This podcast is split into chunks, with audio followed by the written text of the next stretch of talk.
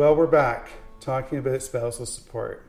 This has been quite the journey. I want to once again thank our special guest speakers today, Jason Eisenberg and Nafisa Nazarelli. We're here to continue our discussion about spousal support. It would be helpful if you've listened to our first and second episodes on this topic. It'll give you some background information with respect to our discussion today.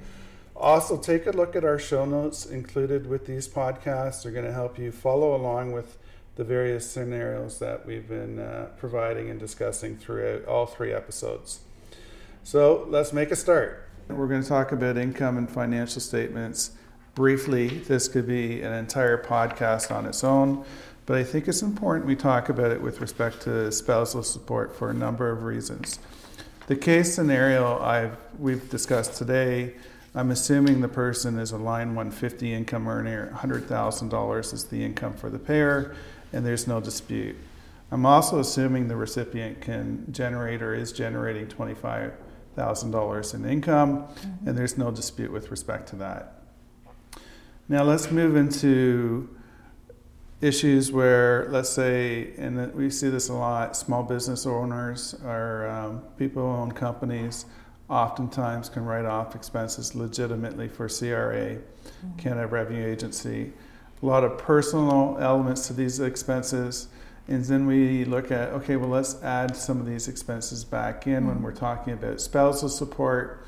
And sometimes the lawyers use language called imputing income.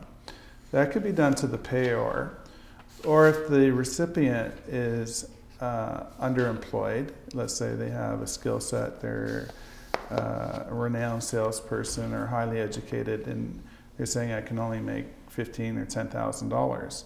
I think there's an expectation that income can be imputed to the recipient. So what are we looking at here, Jason? What should people think about in terms of income in relation to support orders? Well, those are factors. I mean, they're variables that makes every case different. But if you think someone is saying they earn one number, but they earn a different number, that's going to have an effect. In the non-child support formula, we're talking about paying a percentage of the differences. So if you can make that gap larger, you could receive more money. You make it smaller, you pay less money. In the with child support formula, we're talking about sharing money. So if you think someone makes more, you're making the pie larger to share. Or if you think they earn less, it's making the pie smaller to share. So you have motivation to play with these numbers if you think you can prove it. Mm-hmm. And I mean, if someone does have a business, if someone is writing off expenses, if someone's filed their taxes and Revenue Canada's never made an issue of it, that's not the standard we're looking at. The family court, if we go there, has a right to technically look at what you receive in revenue from your business and what you're writing off in expenses and go, no, I don't believe this. It's not legitimate. So does Revenue Canada. It's just that there's millions of us filing taxes. They don't catch up to us every year. But family court, if you want them to catch up to you, they're going to catch up to you and take a look. Right. So you need to make sure that you consider whether the numbers that are being presented are legitimate or not. I just want to add to that. So there are clients that come in where they're support payers and they say, well, I'll just quit my job. Yes. And then they can't come after me, right? Often. I'll just quit my job. Well, she's not going to get a cent. And what you have to understand is that if you're capable of earning that income, like the judges are going to look at, if you made $100,000 and you quit your job and now you're making zero, they're going to impute you to $100,000 because you're capable of earning that $100,000. So quitting your job is not going to get you off of spousal support payments. We hear spouses sometimes believe that, yes. And they've made some ridiculous offer in the parking lot. Mm-hmm. And sometimes they'll come into the office and they feel guilty when you say, this is what you're entitled to receive in support. Mm-hmm. Without understanding that when we walk them through their budget and the expenses of raising a child in Ontario, that this is the support number is probably fairly close to what their budget is. Mm-hmm. So that's a great tip. In that same vein, people sometimes say, well, I could lose my job tomorrow. Mm-hmm. Why should I pay this number at all? Right. Going back to material change, that would be a material change. That's when you raise those issues. Yeah. A lot of people want to raise that issue at the time where they look at the number and go, I can't afford that. And if I lose my job tomorrow, I definitely can't afford it. I'm like, that's not relevant now. We're dealing with what you have now, not what you will do. We have executives as clients who sometimes will receive a $50,000 or $100,000 bonus, get divorced, and then the issue is, okay, well, should I pay based on my bonus from last year, or was that a one-off? Mm-hmm. You know, I'm not going to earn that bonus this year, but now I'm paying support based on that. Mm-hmm. What are some of the ways, Jason, we can deal with that, even on a temporary basis?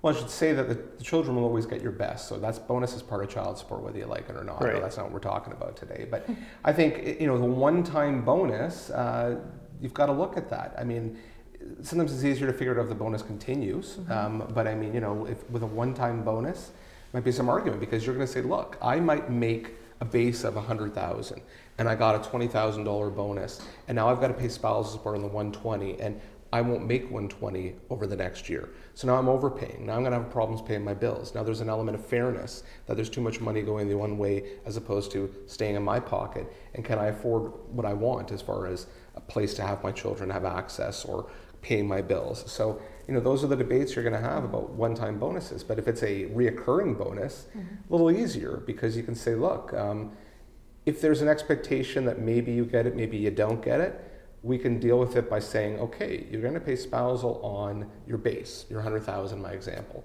When you get that $20,000 bonus, let's figure out what we do with it. So kind of like an if and when. If you get it, we'll deal with it when you get it. And some people say, no, I want to receive support on the $120,000. That's what they earned. That wouldn't be fair because if it's a bonus paid one day of the year, that person's a $100,000 earner for 364 days of the year and is a $120,000 earner for one day of the year. To pay support on $120,000 for 365 days wouldn't be fair to them. So we have to look at that. I mean, I think one factor too is the size of the bonus. What I tell people is that if it's my example where it's 20% of your income, that can make a huge difference in your support payments. If it's 10% or 8% of your income, maybe it doesn't. If you're a salesperson and your commission is your big part of your income, and you don't know what you're going to get and how that flows, that could be a huge part. There's people whose bases are $30,000 and they get $140,000 in bonus based on their performance.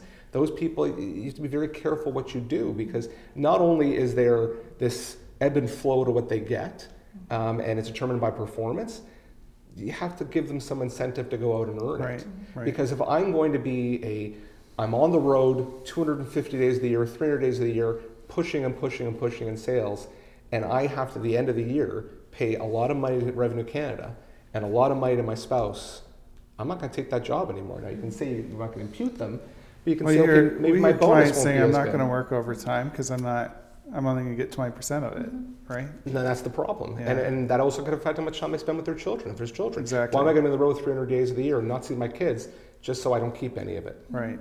One practical approach we've done before, because it's such an expensive process, potentially dealing with these bonuses, is take a 3-year rolling average. Mm-hmm. Say that's fine, it was a one-off. We'll average it out over 3 years and just put the next year into the rotation. Mm-hmm. So if there is a bump, you know, the person's not going to get stung too harshly to pay support on income he hasn't received. The scenario I'm thinking is they've received the bonus, they spent it during the course of the marriage, they separate, and now he's paying based on that bonus again. Mm-hmm. So this is one way to sort of add some fairness to it, subject to review. Yeah, I think you're looking at those facts, though. I think people often want to do 3-year averages, even when those facts don't apply. Mm-hmm. But that's true. You're looking at specific facts. Well, this has been a great discussion. My briefly touch upon appeals. We've talked about it briefly already. There's different courts that you go to for different orders. Interim orders and final orders go to different places. Do you want to talk about that a little bit, Jason? Appeals could be a whole new discussion and a whole nother podcast. But what should people be mindful of if they want to appeal a support order? Well, again, it depends if it's temporary, it depends if it's final. If it's temporary, you're going to be appealing, I believe, to the same court. If it's Superior Court of Ontario. Well, should we get into the Superior and the Provincial Courts? No. Again, that's another podcast, but yeah, you may need leave to appeal to a temporary order as well. Yes, and so there's a whole process, I think it predominantly done in writing, you know, there's something that you would choose whether you want to do or not based on timing. If you're looking at a temporary order and a trial coming up in a couple of months, it might not be worth your while to do it. If you're looking at a temporary order and a lot of time before a trial and the ability to change it, you probably would want to do something about it.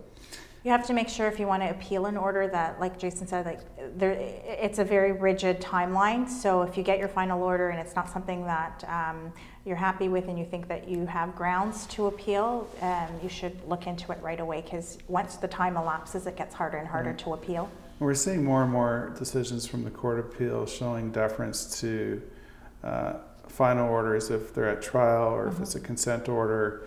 You know, it depends on what type of order was made, and if you agreed to it, now you're revoking your agreement. That could be a different standard as well. We've talked about reviewing orders and built-in review periods. Generally speaking, you know, when the kids finish school, it seems like a logical point to review an order. Maybe upon retirement, maybe another logical point if we've shared the pension through the property division. It may be a double dip if the support order continues. What are you seeing in terms of review orders that your clients are agreeing to? That clients are agreeing to. So a lot of times clients will come in and they'll say, well, if she remarries or if she repartners, I don't want to pay support to her if she's relying on someone else or he. So at that point, you know, we can build in a review period if the person cohabits with another individual in a relationship resembling marriage for 3 years. At that point, you would say that that's a material change in circumstance. You put that language right into the order. Into the agreement, and that would necessitate a review, not a change, but a review of spousal support. And I guess the concept goes back to where we started from. If it's need and ability to pay, and your recipient repartnering, your expenses may be shared, your new partner may have an income. So there's factors that come into play that didn't exist at the time the order was entered into. And again, that goes back to making sure that when you're in, when you're putting in your spousal support initially, that you're kind of turning your mind to, is this compensatory? Is this a need and ability to pay? It may become easier for you to review it if right in there you're providing those facts, so that a judge looking at it again says, okay, they already agreed that this was a compensatory factor. Much easier to navigate when you have that language in your initial documents. It's going to be easier for the judge or arbitrator who's doing the review to understand the factors they should be considering. That's right. Good tips. Great stuff. Jason, life insurance, what should people be looking at? Well, what the law says is that if someone has to pay support to another person, then the court can obligate them to maintain life insurance they have. Existing, Exactly. And I think that's the key, because I have even counsel asked me at times, your client's life insurance is insufficient. If they died tomorrow, go out and get $1 million policy. If you have a 60-year-old smoker in bad health, that may not be too easy. No, and that's not what the law says they should do either. It's existing policy, and if that is insufficient, it's insufficient. The court doesn't say go out and get more. I mean, you're right, the payment for the insurance could be larger than the spousal support payment perhaps. So, you know, if you have an existing policy and it's through employment and it's through, you know, not through employment, you went out and got it, you've got to continue to cover it as long as it's reasonable and as long as you have an obligation to support the person. The idea is that your support, we talked a lot about, is based on your income. So unless you can somehow make income when you die, which would be a great trick, you have to protect that support payment if you do die. And that's what life insurance does. So that's the concept, but is it meant to compensate for every dollar if you drop dead tomorrow? No, it isn't. It's meant to compensate as best as you can what your existing policy is. And on that note, a lot of separation agreements we enter into specifically say that the support obligations can be binding on the estate. If there's insufficient life insurance, the deceased payer's estate is going to be responsible. And exactly, you also want to consider possibly that number should reduce then for that reason, because if you separate and you've got a 20-year obligation coming at you, you don't want to have to secure funds in a life insurance policy for 20 years of payments when you're already 10 years into those payments. You want the right to reduce what you have to protect and what your estate might be obligated to pay. That's a great tip. If you're in year 19, you don't have a $200,000 obligation anymore. No, you should try to build into agreements that you can actually review that amount periodically. Not every year, I mean, that's not necessarily reasonable, but over some period of time. Now, okay, so great discussion. We've got through entitlement, we've got through the SAGs. Nobody's appealed the order. We've got the incomes worked out. It only took us an hour and a half. Easy peasy. Nafisa, you have this court order. How are you going to enforce it? What are some of the things our listeners should be considering? So usually court orders automatically are sent to a body called the Family Responsibility Office. It's a government body that enforces support orders. And they provide support to the recipient. So for example, if you have a court order and it says that the payer owes you spousal support in the amount of $1,000, it goes to the Family Responsibility Office automatically, and the payer defaults in payments, and it starts to add up. And let's say at one point, payer owes $5,000 or $6,000. The Family Responsibility Office is a body that helps enforce that order. So they have certain mechanisms that are available to them. They can confiscate driver's license, they can take away passports, they can garnish wages, and they can also even put you in jail if you're a support payer that's not paying spousal support. Their last step is to actually get an order that you go to jail. So, and the Family Responsibilities Office is sometimes referred to as FRO. That's right. Again, a subject for an entirely additional podcast. Yeah. Which also with the jail bit, there's a misconception. It's not jail or pay, it's jail and pay. So you're never really satisfying that obligation. So you can be jailed. I've had a client say, after 30 days, it's great. Well, the money's still owing. Yeah. So I had a client going back to jail every 6 months, because he couldn't afford it. And the spousal support had accumulated. I think he owed something like $400,000 to $500,000 in spousal support. And he was jailed every 6 months to a year, and nothing. It didn't reduce the $500,000 or whatever that he owed. So, and things go from bad to worse for support payers who don't pay. If they suspend your driver's license and you need your driver's license to work, then you can potentially be facing highway traffic or criminal sanctions for driving with a suspended driver's license, and things just really spiral out of control. Yes. But you don't have to use FRO. You can withdraw from FRO. Mm-hmm. Yeah. And we've seen clients do that. Though. Right. Sometimes people are like, hey, let's withdraw from FRO, and then I don't have to pay you at all. So the other person's got to agree. Both people have to agree. Mm-hmm. And even when you withdraw, you can always go back in. So, it's an option. It's not permanent. Yeah, yes. Sorry. Right. And we've seen lots of clients who are very amicable. Mm-hmm. Here's my 12 post-dated checks. Yeah. Send them off. If support's going to be adjusted each year, because child support's in play, they just issue 12 new checks and there's no issues at all. Mm-hmm. Sometimes it's e-transfers clients prefer, which is great because you've got an electronic recording of the payment that's being made. However you pay your support, it's good to keep a trail in case there's a dispute as to whether or not you paid. Mm-hmm. Yeah, and on the practical side of things, what I hear from my clients after the fact, and that's not things we get involved in, but child support collected by FRO is great. They do it all for you, or spousal supports are in our example here. But you don't always get it on the same day of the month sometimes. FRO might collect it from the person on the 1st. We're dealing with the government. Someone's got to hit a button to send it to you, and it may not come on the 1st. It might come on the 8th one month, the 12th next month, and the 7th of next month. And if someone's giving you post-dated checks, you choose when you're going to use that money. Someone gets electronic transfers. If it says the 1st of the month, and that's when the person pays it to FRO, you will get it instead of waiting for FRO to get it. Sometimes my clients have had to call FRO and say, I don't have my money yet. Someone hits a couple of buttons, and it's there the next second. And so it would be that crazy. The clients who pay with post dates, I've had clients who've had cars break down or whatever. They phone their spouse and say, hold the check for a week, which is no problem. So you can be very practical in terms of paying the support if you can get along. If you get along. Right. Keywords. Just thinking of this scenario as we're sitting here, let's just say we have support that's paid pursuant to a separation agreement after the parties have settled their affairs and are no longer living together. And you don't do anything about it. The support's not paid, you sit on your hands. How, it's 3-4 years later, how do we approach those cases where there was an obligation to pay support, it wasn't fulfilled, but no steps were taken to fulfill it? Some people you've got to get off your hands, you got to do it. You got to chase it down. If you don't chase it down, you might have some problems with that.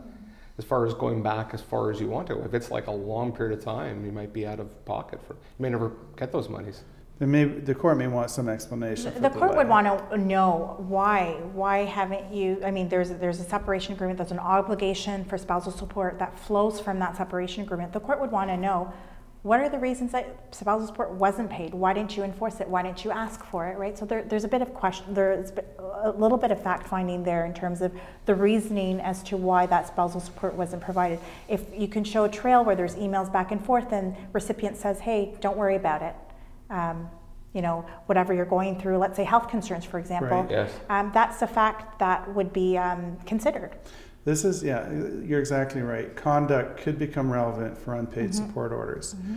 If there's blameworthy conduct with respect to the support mm-hmm. payer, you know, if they were obligated to report mm-hmm. an increase in income mm-hmm. and mm-hmm. didn't pay their support, mm-hmm. I think the court might take a different approach to that than mm-hmm. if it's just somebody who never pursued it. They also look at prejudicial effect, right? So I mean, if all of a sudden the spousal support that's owing is $150,000, the payer has the children, what is the prejudicial effect of having this person now have to pay that lump sum to the other spouse? So there are factors in considering that the courts consider for retroactive payments, right. But again, it's really important for both parties to really follow their agreements, because those are binding documents. That's a great tip. I think the takeaway here is don't delay. Mm-hmm. If you're missing support, if you're the payer or recipient, get on it, mm-hmm. follow through if you're receiving the payment. If you're supposed to be paying, make some kind of arrangements to get mm-hmm. it paid, because the retroactive effect of enforcement can mm-hmm. be significant. And further what you were saying earlier, if you lose your job, if you get injured, mm-hmm. if you get sick, and you want to adjust that payment, you retire, mm-hmm. you want to reduce it or terminate it, to bring it to zero, you should put your spouse on notice that you've mm-hmm. had that change. Right.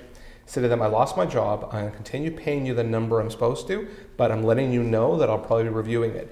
The spouse can keep the money, but they might have to get some of it back at some point. You might have to make a retroactive adjustment, an accounting of what might have been overpaid. And not always, but I'm saying that's a good way to protect what you're paying if you mm-hmm. think that you're paying too much because of your change in circumstances. And if you're caught up in FRO and you have an agreement, you can file a new agreement with the Family Responsibility Office, mm-hmm. so you don't lose your driver's license.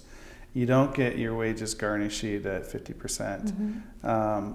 But if there's no agreement, FRO's not going to help you. They're going to say, you need to bring a motion to change and get a new court order in place. Yeah, I mean, think of them this way. They're a collection agency.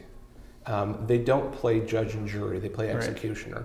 So if you want to change your number and you've got the saddest story in the world, they don't care. They have to collect the number in the order agreement. If you want a different number, you got to get a different order or a different agreement. Exactly. And that's all they'll do. They will not play judge or jury and go, that's the saddest story I've ever heard, I'm reducing your payment by $1,000 a month. They don't have the authority, right? No, they don't. So if you're injured, you lose your job, you're in collection with FRO and you're paying support, bring a motion to change, mm-hmm. get your new evidence before the court, ask the judge to make a new order. Mm-hmm. Yes, definitely. Be proactive. Well, we've covered a lot this afternoon. Thank you so much, both of you. Let's get to closing comments. We're specifically talking about spousal support here. For our listeners or colleagues, you want to start, Nafisa, what takeaways or closing comments would you have? Spousal support is one of the most difficult areas in family law, in understanding entitlements, understanding obligations, understanding the SAGs, all of that. It's quite complicated even for the lawyers. So if you have as a potential issue, either receiving spousal support or you're a payer, you should get some legal advice. I mean, you don't want to bind yourself to an agreement that it'll be difficult to review. Just get the numbers right and understand what it is that you're agreeing to. I think that's important. But again, it's a difficult area because it's hard to sort of pinpoint this is exactly what you're going to pay. A lot of times it really depends on who you're in front of, for example, if you're in court. So it's a difficult area. Yeah. Jason? I think, there's an old saying that says a town that doesn't have enough work for one lawyer has more than enough for two. And what that means is that, two lawyers will fight and people will want to fight and they'll want to be right and win. And I think this podcast goes right against that, because look, this is an area of law that is complicated, and even if you guys agree spousal should be paid, you still might have a benefit to getting advice from a lawyer about what should be paid, how long, what review mechanism. This is a lot of what we do for people. So my point is that even when you agree on stuff, there's enough like work for lawyers to do when people aren't going to fight, because there's these little things where like, I don't understand any of this, explain to me, why am I doing this, why am I doing that? This has nothing to do with fighting, this has to do with just making sure that you both are getting what you're interested in getting, and you're getting the advice to understand that you can or can't get that. That's a great tip, Jason, thank you. You know, we ran only 2 scenarios as examples today, same income, same ages, one with kids, one without, and we've had a really good discussion of the variables that go into that specific scenario. Mm-hmm. There's online support calculators that they're good as a reference. I certainly wouldn't rely on them, given the number of factors that we talked about today. I always try to plug collaborative practice. We've talked about court procedure and a lot about what happens in court with orders and support. It's important to be mindful that if you proceed collaboratively, you can bring a team in. We can get a financial professional to help us understand the income if it's a small business owner, or a complicated income scenario, maybe splitting income. There could be legacy issues with respect to family companies. But there's lots of opportunities to resolve spousal support outside of the court system using professionals that's going to come up with the correct result. And we talk about fairness, what may be fairness to the support pair may be different to what the recipient thinks is fair. Oftentimes in collaborative practice, we look for a result that's acceptable. Mm-hmm. You can see the goalposts here are quite wide in terms of the ranges of support. So we would strongly encourage you to get legal advice, take a look at alternatives to resolution outside of the court system, still engage your legal team. Spousal support is too important just to do in terms of a kitchen table agreement, mm-hmm. or some type of agreement you get off the internet, which may or may not be enforceable. So I want to thank our listeners. This has been a long podcast, but it's been very insightful, and I think it's a very important subject matter. I want to thank our guests for joining me today. Stay tuned, and thank you for listening to Family Law Now.